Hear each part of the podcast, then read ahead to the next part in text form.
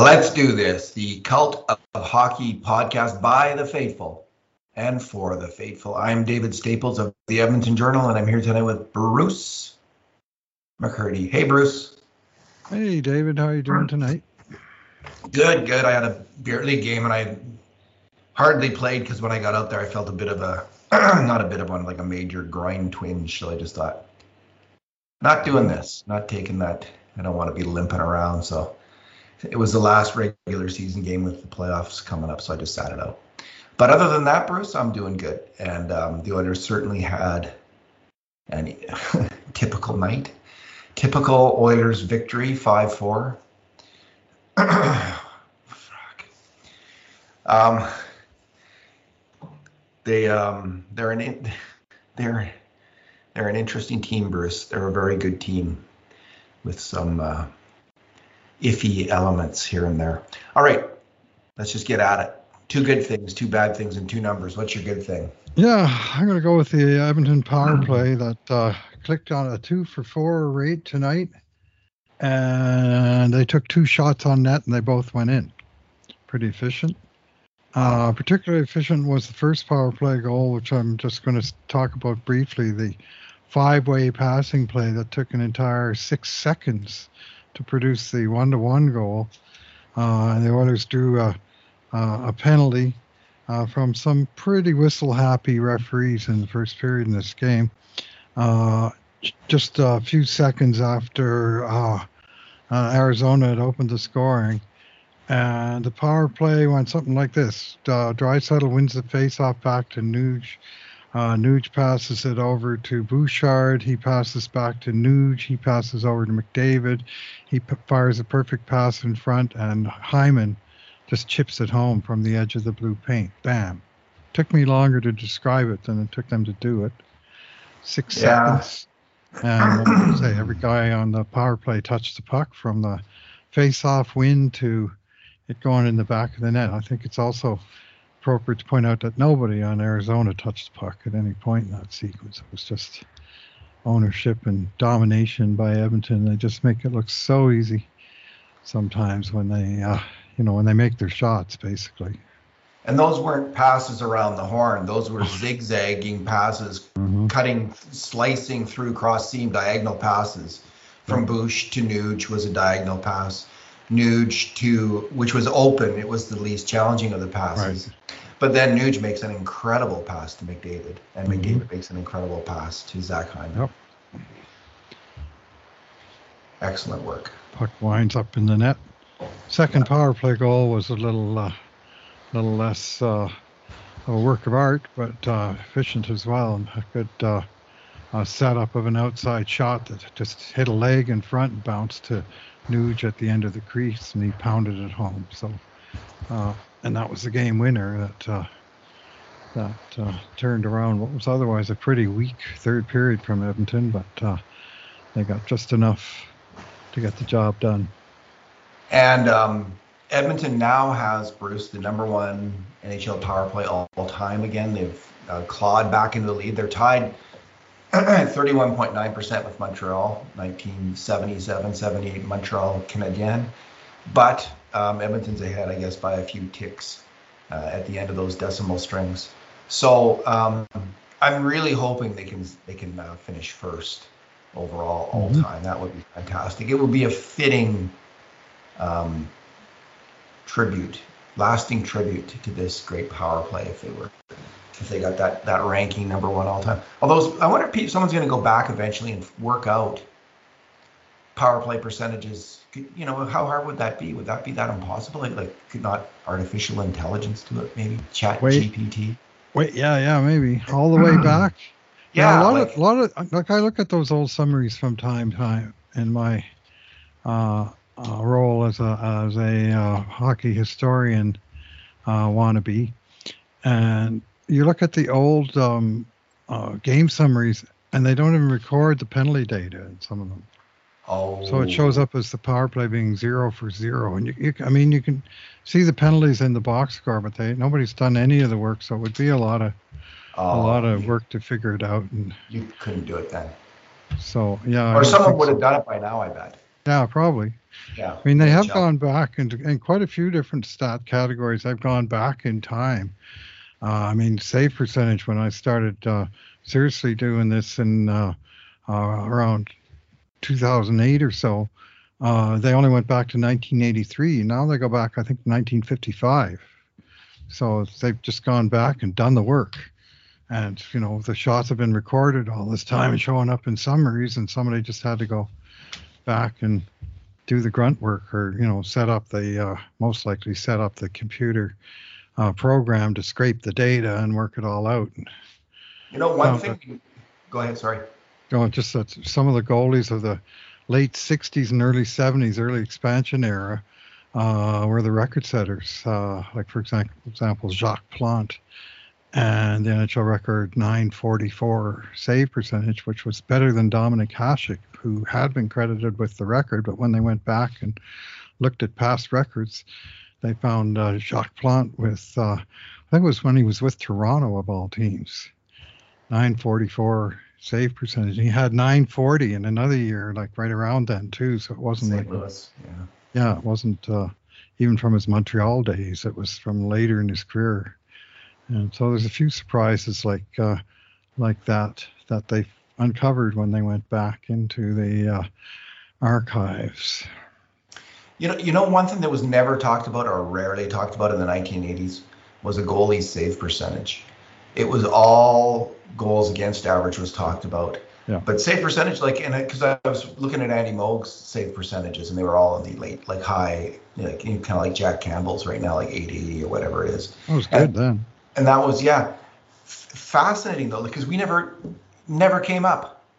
It just never. It's the go-to stat right now, like the you know the basic stat that's used to raise Goal raise- save above expected, David. Come on, Oh, ah, that's a new sorry. one. That's Yeah, I don't. one. I don't trust those numbers, Bruce, because they Okay. if they count missed shots. Uh, if they can't anyone that if they if they're counting missed shots or do they count missed shots on that Not one? on goals saved above expected. Those are the actual shots the goalies face. Yeah, they're Oh. still not counting velocity. They're still not counting screens or they're not counting a lot of stuff in those shot in those particular stats. So they're they're Well, they might be, they might be useful, but I'm just Mhm. saying they're not.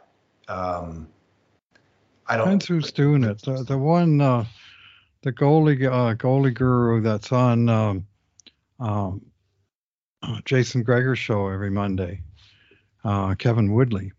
Yeah. They use a clear sight analytics and they go way deeper into how the shot is generated, where the pass comes from, is it screened or unscreened, is the goalie moving or is he set? All those uh, all those variables that they try and cover. And apparently, clear sight, clear sight is a is uh, a good ways more advanced uh, than some of the sort of publicly available. Like you you can get it if you don't mind paying for it, but Yeah. and some teams do, you know. And uh. But no, I uh, have no doubt that some of them, Mhm. some people are doing it right. Like there's many NHL teams and there's many private companies that are doing it right and getting really good data on who's mhm. making has the highest expected goal save percentage or whatever it is. But They But, uh, have, yeah, they have adjusted save percentage is kind of their yeah, their highlight one where yeah, expected save percentage and then adjusted save percentage. So sometimes even two goalies on the same team face a different quality of shot from one to the other, and that shows up in their expected save percentage. And then they adjust from that. what did I hear about Jack Campbell? He's let in like 50, I think it was 25 more goals than expected this year. 26 more than expected was the last uh, Wow, last number. that makes sense to me. Like That that, was from uh, that was from Sportlogiq, which is another uh, high-end analysis uh, company. Yeah, that sounds about right with uh, Jack Campbell. Let me just see. We have our own stats on game. Is that what that is? Pretty much. close. Like he's played just over 30 games. Uh, he is. Um, he's 31, 31 starts, 26 goals allowed, more than expected. Is that right? 26. I'm just looking up our number. I just about have it. Come on, computer. Bring me the number. Bring me the number. Here we go. Jack Campbell has let in according to us, 31. So he's made our, a mistake on the goal. made a major mistake on a goal against Mhm. 31 times. I, think that's so we have an even higher than um than that. Yeah, although I think expect you would expect a, a few of those on any goalie. Like they're you know no goalie's perfect. So and I mean they also make saves what they shouldn't have made and so on. But uh, uh, anyway, 31 is a lot. 26 is a lot. Either way you look at it, it's not not been good. Yeah, Skinner's at 18 and considerably more playing time than. Um, okay, my good thing, Bruce, is tonight. It's um, I was tempted to go with Darnell Nurse shorthanded goal, but I'm going to go with the Bush bomb.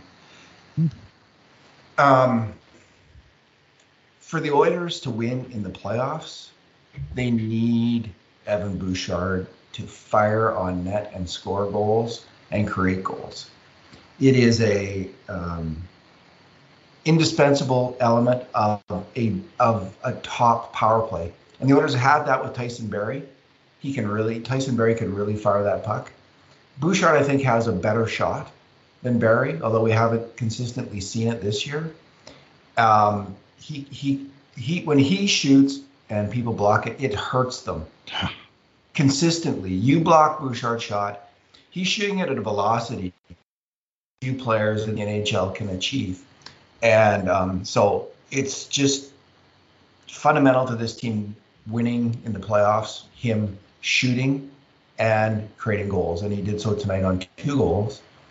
Um, the the uh, Oilers' second goal of the game, um, they come breaking in. Um, Mattias Ekholm makes a pass, I think, to uh, Bjugstad, who takes it towards takes it towards the net. The puck goes behind the net and Warren Foegele picks it up and makes a very nice pass. Yeah. As Warren Foegele's been doing increasingly as this season's go, gone along, he's more confident with the puck. He found Bouchard in the high slot with the low high pass, goalie way back in his crease, right on his goal line, and Bouchard just fired at it immediately. That was a wrist shot, um, not so much a bomb. The the second goal, which you already alluded to uh, briefly, was the um, the winning goal, the power play goal where Bouchard just he wound up and he hammered that shot on net, and um, it was a blistering slap shot. And it, you know when I when I think of that, the other great power play, of course, we've already mentioned this last podcast was the Islanders power play, and they had uh, Potvin and Stefan Persson, who both had both great wrist shots. Yeah. And mainly wrist shots, but they could also smash especially. Yeah, Potvin could really shoot that puck and uh, he could really wrist shot that puck. Could beat goalies from the point with wrist shots. He could. He was immensely strong, and um, so Bouchard got off the shot, and it ripped in there, and, and it caused all kinds of torture and confusion. And Nugent-Hopkins put in the rebound. Leon Draisaitl set up that shot with a very nice pass back to mm-hmm. Bouchard. So the Oilers have players who can both who can set up Bouchard for the one timer, and he he can unleash it, and that has to be an element um, for them to win, and he and he showed that he's capable of executing tonight, just like he showed in previous seasons. He can do it, but his last two games on the power play, um, he's looked really solid to me. Wasn't a lot lot of power play time overall tonight because of their execution. But even on the first goal where he didn't have much to do, he did he got it back to him and he put it right where he needed to, really fast, really smartly, and he's starting to do that. I think we saw that last game uh, a lot of confidence uh, in his passing the puck. Bruce, well, Bush. His his okay. uh, one last thing on Bush. Talked about this a while back. With tonight's outcome of one shot on net which went in, and three shots that were blocked, one of which resulted in an Oilers goal. But he's now back to having more shots blocked than on goal this year. 144 shots on goal, 145 that were blocked. Just a dismal ratio. Get get. But as you say, the sort of the the the um, the dark underbelly of it all is that when those shots are blocked, they tend to leave a mark. And they often tend to leave uh, the opposition either with a broken stick or a guy kind of wincing and trying to stay on his feet because he's taken one off the ankle or what have you. But uh, his uh, his shots getting through ratio has been terrible Yeah. But, uh, I think his offensive game, he's, I mean, obviously he's starting to respond. I think he's up to 12 points in 11 games since Barrie left. It's 12 games, but. Is it 12? Um, okay. Anyway, he's right 13 there. games by now, yeah. He's right there. Uh, so. Yeah, the Ekholm, because the Ekholm trade was a little bit before the trade deadline. Yeah, he is Evan Almighty when he's firing. He's Evan Almighty when he's firing those point shots, Bruce. He he can hammer that puck. All right, your bad thing is. Yeah, my bad thing is going to be the 4 3 goal that got Arizona back in the game in the third period. And Edmonton had basically dominated the second, and they came out and they had, you know, like a full round of forward line shifts to start the third, and it just looked like they were really going to shut this thing down. And then they got a, a dreadful sequence from Jack Campbell uh, on the 4 3, where the, the puck was shot in from outside the blue line. First, Campbell came out to play the puck, and then he delayed where he was going to pass it to, and then he dumped it around the boards to nobody. So that's how Arizona got the possession of the puck. Uh, and then they were generated a sh- not dangerous shot from outside, uh, and Campbell sort of punted out the rebound like he was doing all night. He was a trampoline in the nets tonight in terms of rebound control. Pucks were bouncing off him in whatever direction. I mean, the third and fourth that both resulted in goals uh, were rebounds that just went sideways. Uh, and so in this particular one, the rebound went out to his right, and the uh, Phoenix forward who picked it up, uh, Matias Maccelli, who had a really good game, two really good games against Edmonton in the last week. Uh, uh, he was on it, and Campbell was, I don't think, expecting the rebound to go in the direction that he did. So his first reaction was to thrust out after it with his right leg. And so he got pulled way out of position off to the side of the net. Maccelli beat him to the puck, pulled it all the way across the goal line, and now Mc, uh, Campbell is sort of kicking across with his left leg, trying to get across the net, and he just can't get over there. And Maccelli just waits. McDavid almost checks it off his stick, but he's able to control it and then just tap it into the short side because Campbell's uh, kicking motions have just come up short, and then he's just in no position to uh, to cover the rebound shot. And the original rebound, to me, it was a poor rebound, or at least an uncontrolled rebound, and there was just way, way too many of those in this game. And this one, all of a sudden, it's in the net. Arizona's got life. A minute later, they got another rebound, another goal, and all of a sudden, the game's up for grabs. Yeah, the turnover was bad, but the rebound was worse. So I yeah. think it was the biggest of the mistakes because without that bad rebound, there's no goal. Right. So, yeah, um, he's he he got the win. It was a typical Jack Campbell win where he lets in four or five goals and he still gets the win.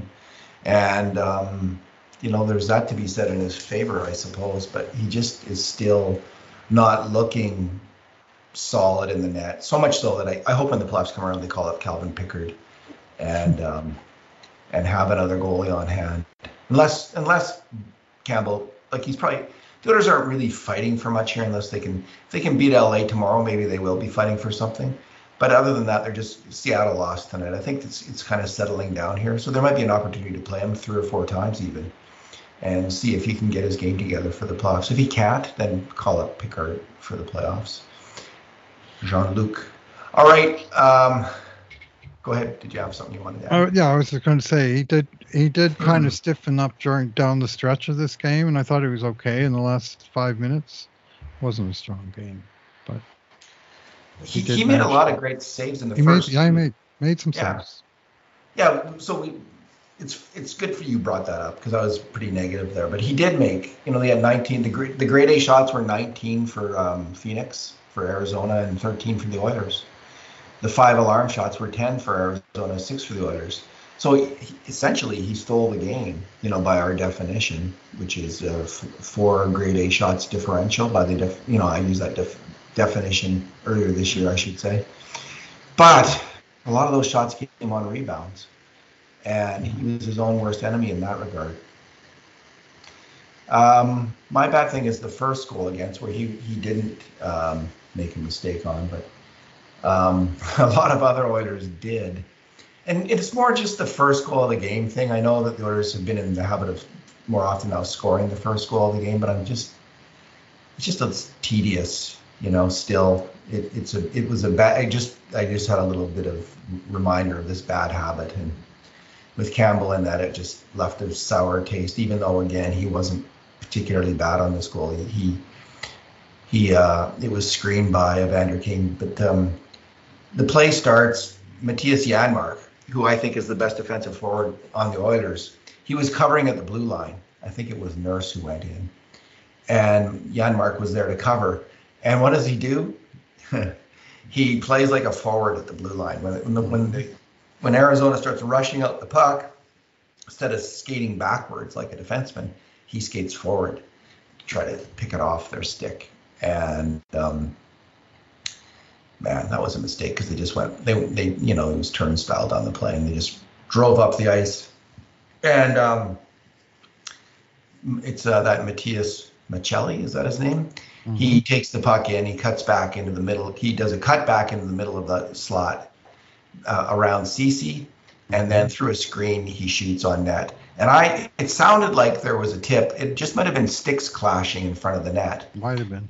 Or it might have been hitting Evander Kane's stick and going in. but it sounded like there was a tipped shot. Sure did. Um, and uh, it beat Campbell. So it's just a, it was a crappy start to the game. Like you just It'd be nice just to win one of these games four nothing or six nothing. Yeah, sure would.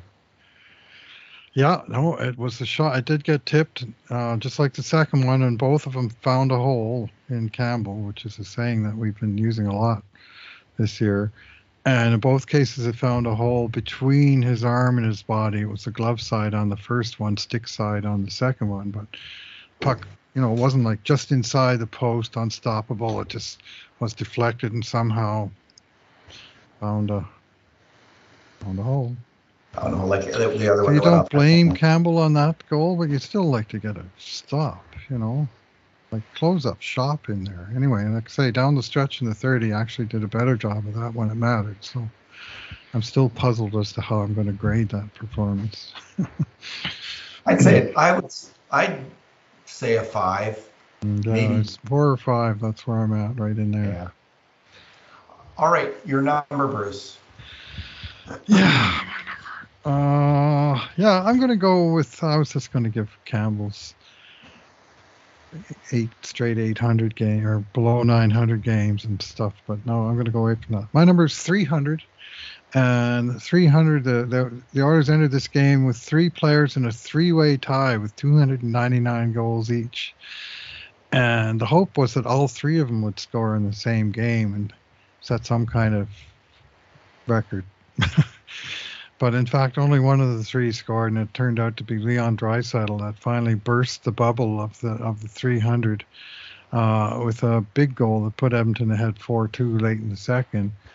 And it's funny how it goes, you know, like previous shift, Draisaitl had an absolutely fantastic chance uh, where uh, first of all, the Oilers had one great chance in close, and then uh, RNH was able to pull the rebound out of the pile back to Leon in the mid slot with the goalie down and the net gaping. And he fired right away. He got it up, but he was, but he dinged either the post or the crossbar. I never saw exactly where it hit, other than I think it went out of play. So it usually means crossbar and up and out. So uh, that seemed to be just a glorious chance. And then uh, on his very next shift, the uh, shot came or the pass came from Ekholm at the point, and he was trying to hit the Oiler in the slot, and the uh, defender for Arizona, I think Josh Brown, uh, he reached out to deflect the puck away from that guy.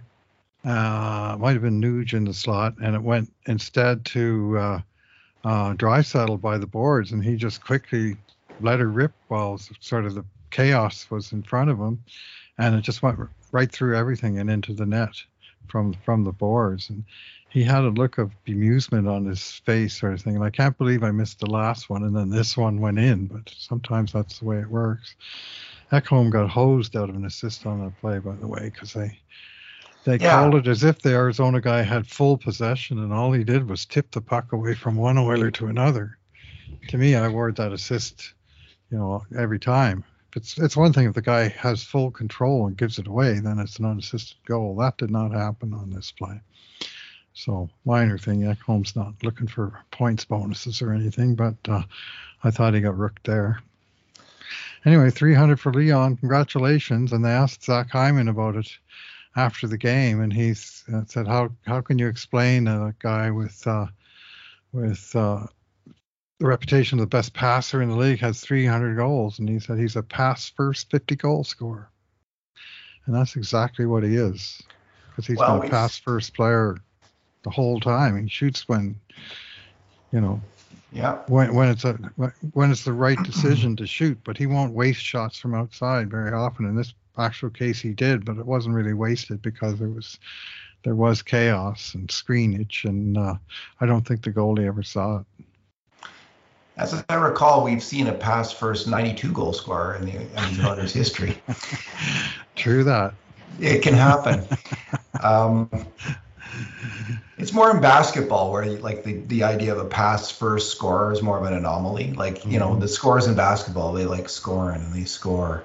They're like they're, taking the ball to the hole. Yeah, it's less likely that they're going to be great passers, although it happens like Larry mm-hmm. Bird, Ron James, obviously. Mm-hmm. All right. Um, Bruce, my uh, number, I've got two numbers which are work in tandem. One of them is 2301 and the mm-hmm. other one is 1827. And they're the even strength ice time for Mattias Ekholm at 2301 and Darnell Nurse at 1827. And um, just shows in this game, at least, they were trusting Ekholm with a slightly heavier minutes, well, considerably heavier minutes, four and a half more minutes of even strength. Like they're really counting. Mattias Ekholm at this point, and Evan Bouchard who was at 2111. Right. And Cody Ceci was at 1627. So it was just as big as gap there. Right. Five minute gap um, in both cases, basically. Yeah.